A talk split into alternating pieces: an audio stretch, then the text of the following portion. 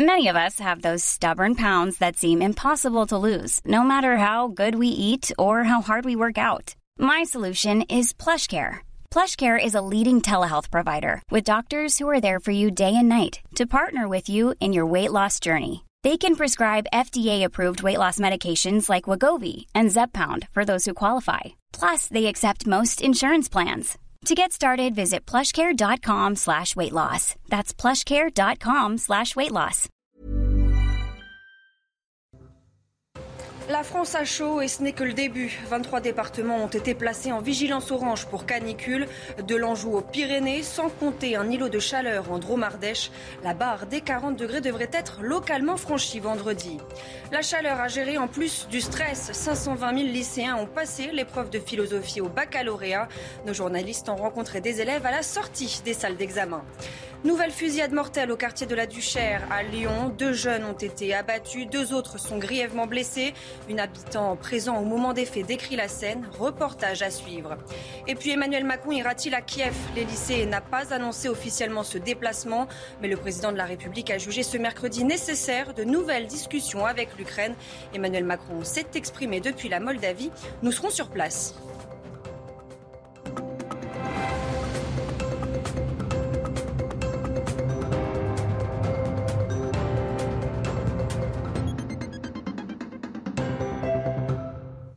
Bonsoir à tous et bienvenue dans votre édition de la nuit. À la une, la France a chaud et c'est bien parti pour durer. vingt-trois départements ont déjà été placés en vigilance orange canicule.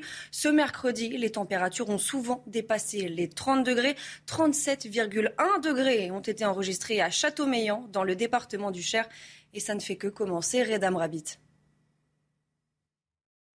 Durant quelques jours, l'ensemble de la France va suffoquer. Ce jeudi, plusieurs départements sont classés en vigilance orange canicule et la situation ne va pas s'arranger avec des pics attendus à plus de quarante degrés sur tout le territoire dans les jours qui suivent. Mais alors, comment expliquer ce nouvel épisode caniculaire ? L'idée, c'est qu'on a de l'air froid en altitude ici qui vient jouer le rôle d'une roue euh, d'engrenage qui vient emporter euh, des températures extrêmement élevées présentes sur euh, le Maghreb et, et sur l'Atlantique proche. Ça remonte sur la péninsule ibérique et c'est comme un coup de chalumeau sur le territoire avec des températures donc, qui dépassent largement euh, euh, les normales. Les premières conséquences sont connues avec un incendie qui a ravagé soixante-dix hectares de forêt en Lozère.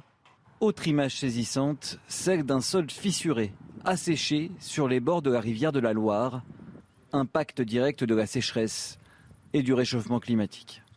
C'est une signature de ce réchauffement, c'est clairement provoqué par l'activité humaine et on le voit maintenant, c'est ce nouveau climat que, que l'on connaît est constitué de ce genre de remontée qui, qui nous apporte ces chaleurs étouffantes. La France n'est pas le seul pays concerné. Cette vague de chaleur touchera l'Italie et l'Allemagne dans les prochains jours. Et c'est dans ces conditions caniculaires que les élèves de terminale ont passé l'épreuve de philosophie au baccalauréat. Un coup de chaud qui s'ajoute donc pour certains au coup de stress. À Arpajon en Essonne, nos journalistes ont été recueillir les premières impressions à la sortie des salles. Clémence Barbier, Geoffrey Defebvre avec le récit de Godéric B. Pour le bac, c'est plus de cinq cent vingt mille lycéens qui passent l'épreuve de philosophie. Dans cet établissement d'Arpajon en Essonne, certains élèves un peu inquiets appréhendent l'épreuve. Ouais, j'ai relu beaucoup de mes cours. Je me suis entraîné à la maison à faire des textes, et cetera. Mais pas assez, je pense. Le bac, c'est une, con... c'est, comment dire, c'est une concrétisation de... de trois ans d'études. Et cette année, le bac prend une tournure particulière compte tenu de la canicule. Le ministère de l'Éducation a donné ses consignes, bouteilles d'eau, aération régulière et rideaux baissés. Il est huit heures, les copies sont distribuées, l'épreuve de philosophie débute. Le baccalauréat n'est pas uniquement une étape redoutée par les lycéens, c'est aussi un moment plein d'émotions pour le corps enseignant. C'est toujours un, un petit pincement au cœur parce qu'il y a le côté solennel de la chose, il euh, y a aussi un peu d'anxiété, est-ce que ça va bien se passer, est-ce que nos élèves vont réussir ? Et puis aussi un instant magique pour nos élèves, parce qu'ils vont le vivre une fois, c'est une étape qui se franchit. On, ils vont nous quitter, donc on s'y attache, ils vont nous quitter, vivre d'autres aventures et on leur souhaite tous nos vœux de réussite. Une épreuve qui s'achève, une page qui se tourne. Demain, ces futurs bacheliers feront face à la vie étudiante. Dans l'actualité également, cette nouvelle fusillade meurtrière dans le quartier de la Duchère à Lyon. Deux personnes sont mortes, deux autres ont été blessées. Le quartier est connu pour abriter des points de deal. Retour sur les faits avec Redam Rabbit. Sur le sol, des traces de sang encore visibles quelques heures après le drame, ainsi que des impacts de balles sur la porte principale. C'est devant cet immeuble du quartier de la Duchère à Lyon que deux jeunes hommes âgés de seize et vingt ans ont été abattus dans la nuit de mardi à mercredi. Deux autres mineurs ont été grièvement blessés, mais leurs jours ne sont pas en danger. Un habitant de l'immeuble décrit la scène. Alors les tirs, ça arrivait derrière. On a regardé, on voyait des gens courir, enfin deux personnes. On est repassé de ce côté-là, il y a une voiture en noir qui a démarré. C'est tout ce qu'on a vu, on n'a vu personne euh, physique, si vous voulez. Selon une source proche de l'enquête, il s'agirait d'un règlement de compte sur fond de trafic de drogue, mais la préfecture ne confirme pas encore l'information. L'enquête dira la part que les trafics ont ou pas dans cette, dans cette fusillade. Mais c'est un nouveau drame qui, en, qui, une fois de plus, endeuille la Duchère, endeuille la population. Quartier populaire du nord-est lyonnais, la Duchère fait régulièrement l'objet de violents affrontements. La municipalité veut agir. Vous savez, sur ce territoire, il y a déjà une action depuis, euh, depuis plusieurs mois. Hein. Euh, on sait qu'ici, il y a, il y a un point de deal euh, qui est enquisté. Euh, des enquêtes sont en cours. Le parquet de Lyon a ouvert une enquête pour tentative de meurtre et meurtre en bande organisée. Il y a neuf mois, la mairie de Paris et la préfecture de police décidaient de déplacer les toxicomanes du jardin des Halles dans le dix-neuvième arrondissement à Porte de la Villette. Depuis, les riverains vivent l'enfer, mendicité agressive, menaces, insultes, ils n'en peuvent plus. Ils ont déposé un recours pour faire évacuer les toxicomanes. Jeanne Cancard et Laura Lestrat ont rencontré des habitants excédés. Reportage. Longer ce square de la Défonce, comme l'ont appelé les riverains, est déjà une véritable épreuve. Mais l'enfer du crack ne s'arrête pas là. Au fil des mois, les toxicomanes présents dans le square se sont éparpillés et errent désormais dans les rues du dix-neuvième arrondissement de Paris. À quelques mètres du parc, Violaine, étudiante, a été suivie et agressée le mois dernier par l'un d'eux dans son appartement. Où j'ai ouvert, lui il était au fond du couloir et euh, il, m'a, il s'est avancé vraiment jusqu'ici. Et puis là, il, m'a, il a plongé sur moi, donc euh, par le cou, il m'a attrapé par le cou, il m'a mise par terre. Et donc j'étais au sol et donc euh, lui, il m'étranglait à ce moment-là. Et puis pour me défendre, j'ai essayé de mettre mon pied sur ses parties. Quand il m'a étranglée, je me, je me suis sentie vraiment dans une situation absurde et j'ai cru vraiment que j'allais mourir euh, dans mon entrée en fait. Après des secondes interminables, l'agresseur de Violaine finit par partir. Vivre la peur au ventre, c'est le quotidien de la majorité des habitants de ce quartier. Martine habite ici depuis cinquante ans. Désormais, elle se sent obligée pour sortir d'avoir de quoi se défendre. J'ai une bombe lacrymo. Quand est-ce que vous l'avez utilisée ? euh, Au mois de novembre. Pourquoi ? Bah, tout simplement parce qu'on m'empêchait de rentrer chez moi. Les commerçants, eux aussi, sont à bout. Si ça continue comme ça, on va baisser les rideaux, on va, on va se rabattre sur... On va changer, on va changer, quitte à se reconvertir. Face aux recours déposés par les habitants pour faire évacuer les toxicomanes, la ville et la préfecture de police de Paris ont jusqu'à début août pour agir. Si d'ici là rien n'est fait, c'est le juge administratif qui sera saisi pour statuer sur cette affaire. Ils ont perdu un enfant, un neveu, un frère et depuis des années, ils attendent que les coupables soient mis en prison. À Marseille, des familles de victimes issues des quartiers nord se sont rassemblées devant le palais de justice ce mercredi. Ils réclament plus de moyens pour la justice et la police. En reportage sur place de L'Orbara. Pour chaque personne tuée, un cercueil est déposé au pied du tribunal. trente victimes pour lesquelles la justice n'a pas encore été rendue. Nous sommes en colère de cette indifférence pénale car nous avons besoin de réponses pour pouvoir commencer à faire notre deuil jusque-là impossible. Ces proches ont le sentiment que leur dossier n'avance pas parce qu'ils viennent de quartiers populaires tristement réputés pour les trafics de stupes et les règlements de comptes. Ils refusent d'être traités comme des citoyens de seconde zone. C'est pas que des personnes impliquées dans des milieux. Personnellement, moi, mon neveu, quatorze ans, il avait un casier vierge, il n'était pas délinquant, c'est une victime collatérale. Donc imaginez-vous, votre enfant il sort dans la rue, se prend une balle perdue, sous prétexte qu'il habite dans les quartiers nord.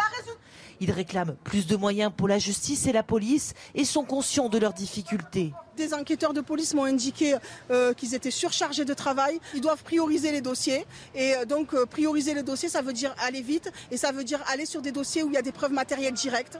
Et donc, les dossiers où ça nécessite des actes d'enquête plus complexes, des instructions plus complexes, ben, eux, malheureusement, on les met de côté. Et donc, du coup, on, ben, on perd une chance d'aboutir.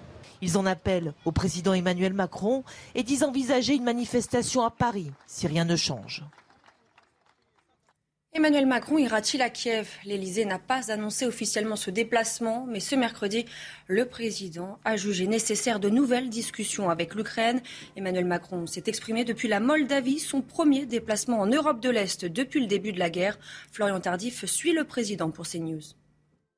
Interrogé à ce sujet, Emmanuel Macron a répondu qu'il fallait ouvrir de nouvelles discussions, je le cite, avec Volodymyr Zelensky, sans donner de date précise quant à une potentielle venue dans la capitale ukrainienne. Mais alors pourquoi cela aurait-il du sens de se rendre en Ukraine avant la fin de la semaine ? Premièrement parce que c'est la première fois que le chef de l'État se rend à l'est de l'Europe depuis le début du conflit. Et ne pas se rendre en Ukraine serait mal perçu par la population sur place qui attend sa venue depuis plusieurs semaines maintenant. C'est ce que me confiait tout à l'heure un membre d'une O N G présente sur place. Deuxièmement, si le chef de l'État souhaite se rendre en Ukraine avant la fin de la présidence française du Conseil de l'U E. Il ne lui reste que quelques jours. Et troisièmement, cela lui permettrait d'envoyer un signal fort à ses homologues européens avant la décision de la Commission européenne quant à une candidature pour adhérer à l'U E de la part de l'Ukraine. Sur le front, Kiev appelle les Ukrainiens à tenir le coup dans le Donbass. Ce mercredi, la Russie a accusé les forces ukrainiennes d'avoir empêché l'évacuation par un couloir humanitaire des civils se trouvant dans une usine de Severodonetsk. Proposition faite la veille par les Russes. Sur place dans le Donbass, les bombardements sont devenus quasi permanents. Le point sur la situation avec les images commentées par Théo Grévin. Un quartier de la commune de Privilia entièrement détruit par les bombardements. Dans la région du Donbass, les villes voient leurs habitants fuir en raison des assauts russes. À une vingtaine de kilomètres, Lyssytchansk est pratiquement déserte. Sur les cent mille habitants que comptait la ville avant le début de la guerre, seuls quelques-uns ont décidé de rester. Ce matin, le propriétaire de la ferme est parti, car hier, à vingt-deux heures trente, des bombardements ont touché sa grange et son arrière-cour. Il a tout laissé derrière lui. Peut-être que je partirai moi aussi. Ce qui me retient de rester, c'est le fait que je sois né ici. Et je ne veux pas laisser ça derrière moi. Sans électricité, ni eau, la vie est devenue impossible pour ses habitants. Les magasins sont fermés et les bombardements sont de plus en plus fréquents. La Russie a appelé les Ukrainiens à cesser leur résistance, qu'ils jugent absurde dans cette région, une proposition sans réponse de la part de Kiev, qui exhorte au contraire militaires et civils à tenir le coup. Et pour permettre à l'Ukraine de se défendre contre les forces russes, le ministre américain de la Défense, Lloyd Austin, appelle les Occidentaux à intensifier les livraisons d'armes aux Ukrainiens. Les Américains ont déjà fourni du matériel. La France a livré six canons César, un engin parmi les meilleurs au monde et surtout reconnu pour sa précision et sa robustesse. Michel Chevalet et le général Clermont sont au salon de l'armement à Villepinte. Ils nous expliquent. Ici, à Euro Satory, tous les regards se tournent vers lui. César, le fameux canon, l'emblème, c'est-à-dire le must de l'artillerie mondiale. C'est, c'est, c'est bien le meilleur. Ah, c'est le meilleur, non seulement c'est le meilleur, mais en plus il est cent pour cent français, fabriqué en France. Il y a trois raisons pour lesquelles il est le meilleur. D'abord, vous le voyez, il est monté sur un véhicule à roues, donc il peut se déplacer, en particulier après avoir tiré pour éviter les tirs de contre-batterie. Ensuite, euh, il a une grande fiabilité, euh, ça, il est engagé depuis deux mille huit, il a tiré des milliers de buts et il n'y a pas de problème du tout de maintenance de cet engin. Et enfin, grande portée, grande létalité, il peut tirer à plus de quarante kilomètres avec une très grande précision. Mais comment se fait-il que dans de telles qualités, je voudrais dire qu'il y en ait si peu dans l'armée française ? Ah, c'est le problème de l'ensemble de l'armée française. Euh, on a une excellente armée, très opérationnelle, bien équipée, mais malheureusement, pas assez de matériel. L'armée de terre met en œuvre soixante-seize canons César. En réalité, il leur faudrait le double parce qu'aujourd'hui, euh, on, on a compris qu'à l'Ukraine, les combats d'artillerie sont essentiels et les combats de bombardement sont tous essentiels. Voilà, et le message est passé. L'Europe, épicentre de la flambée de la variole du singe. Information communiquée par l'Organisation mondiale de la santé qui s'inquiète du risque de voir la maladie s'implanter sur le continent. Pour l'O M S, la priorité, c'est de contenir la transmission. Éloi Rochebrune. Il y a urgence. L'Europe est touchée de plein fouet par l'épidémie de variole du singe. Lors d'une conférence de presse, l'O M S tire la sonnette d'alarme. L'Europe demeure l'épicentre de cette épidémie croissante avec vingt-cinq pays ayant signalé plus de mille cinq cents cas, soit quatre-vingt-cinq pour cent du total mondial. Pour l'Organisation mondiale de la santé, il est donc important de contenir l'épidémie. L'ampleur de cette épidémie pose un risque réel. Plus le virus circule longtemps, plus il étendra sa portée et plus la maladie s'enracinera dans les pays non endémiques. L'O M S cherche à sensibiliser la jeunesse et la communauté L G B T, particulièrement touchée par l'épidémie. Invité à la conférence de presse, l'un de leurs représentants appelle à la vigilance. Nous allons encourager les organisateurs des marches des fiertés et d'autres événements en Europe à profiter de ces rassemblements pour sensibiliser et diffuser des informations sur la variole du singe afin que les gens puissent se protéger, protéger ceux qui leur sont chers et leur communauté. Pour évaluer si la variole du singe représente une priorité de santé publique au niveau international, l'O M S réunira un comité d'urgence la semaine prochaine. Y aura-t-il suffisamment de chauffeurs de car pour emmener votre enfant à l'école à la rentrée ? Il manque aujourd'hui huit mille conducteurs, un véritable casse-tête pour les régions qui ont en charge l'organisation du transport scolaire. Reportage en Pays de la Loire, Michael Chailloux. Sortie du collège, nuée d'élèves et nuée de cars scolaires sur le parking. Hervoué, autocariste vendéen, transporte quinze mille enfants matin et soir sur le trajet domicile-école. La rentrée scolaire de septembre s'annonce comme un casse-tête. Il manque quinze à vingt conducteurs, soit dix pour cent de l'effectif. On a des conducteurs qui sont partis durant, la cause, durant le Covid. Ça peut être compliqué sur, sur la rentrée. Euh, on est en train de voir pour trouver des solutions, pour, pour essayer de transporter tous les, tous les enfants. Mais effectivement, c'est très compliqué avec ce manque de conducteurs et de conductrices. Formation cent pour cent prise en charge pour épouser la profession, augmentation de salaire, rien n'y fait. Il manque en France huit mille conducteurs de car pour la rentrée. Le principal frein, c'est le temps partiel, vingt-cinq heures semaine, payé huit cents euros en moyenne. Les régions en charge du transport scolaire tentent de trouver la parade. On travaille avec les collèges et les lycées pour essayer de faire rentrer les collégiens et les lycéens un peu plus tard que les primaires, de les faire terminer un peu plus tard aussi que les primaires pour pouvoir enchaîner deux services. Notre objectif, c'est d'augmenter le temps de travail pour augmenter les rémunérations qui vont avec. De leur côté, les autocaristes proposent de plus en plus souvent des temps pleins où le conducteur de car dans la journée est mis à disposition d'une autre entreprise ou d'une collectivité.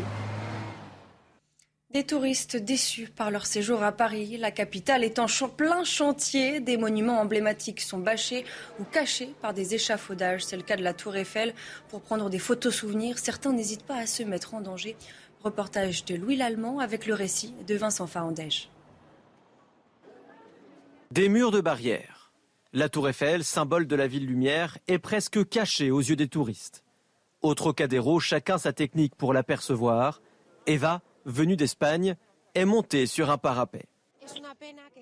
C'est dommage que cette zone soit en travaux, car c'est aussi la plus emblématique de Paris. On se fait prendre en photo ici à la Tour Eiffel. C'est dangereux de devoir monter ici, parce qu'on pourrait tomber et ça gâcherait le voyage.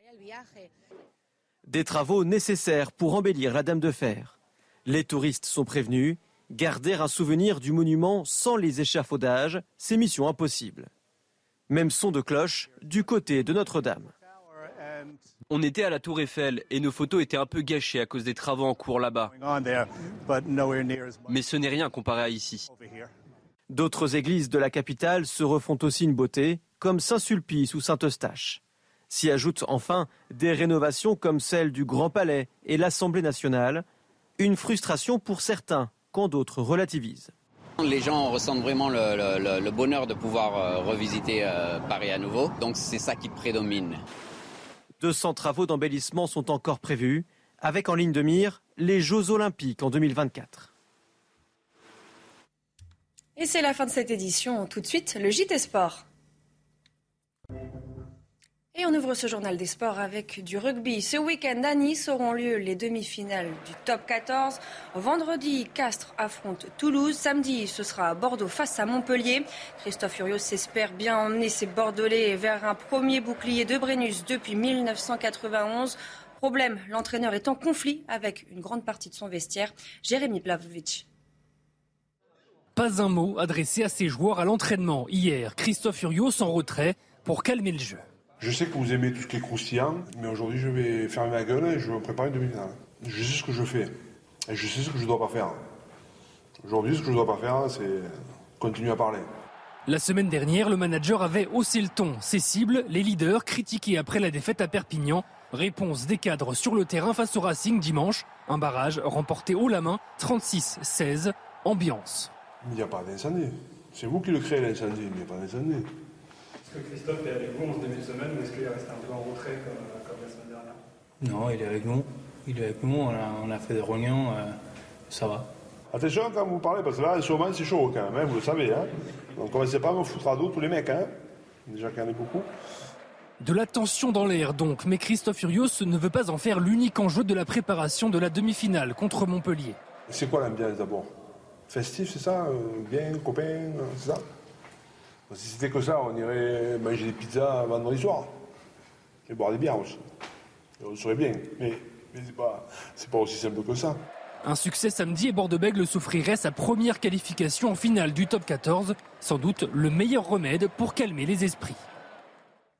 Et puis ce nouveau rebondissement au procès de Michel Platini en Suisse. Le procureur du tribunal pénal fédéral a requis un an et huit mois de prison avec sursis contre Michel Platini et Sepp Blatter. En cause, un paiement déloyal de deux millions de francs suisses reçu par Platini en deux mille onze. Il faudra attendre le huit juillet prochain pour connaître la décision du tribunal. La France à chaud et ce n'est que le début. vingt-trois départements ont été placés en vigilance orange pour canicule, de l'Anjou aux Pyrénées, sans compter un îlot de chaleur en Drôme-Ardèche. La barre des quarante degrés devrait être localement franchie vendredi. Restez bien avec nous, on y revient dans quelques instants sur CNews. Retrouvez tous nos programmes et plus sur c news point f r.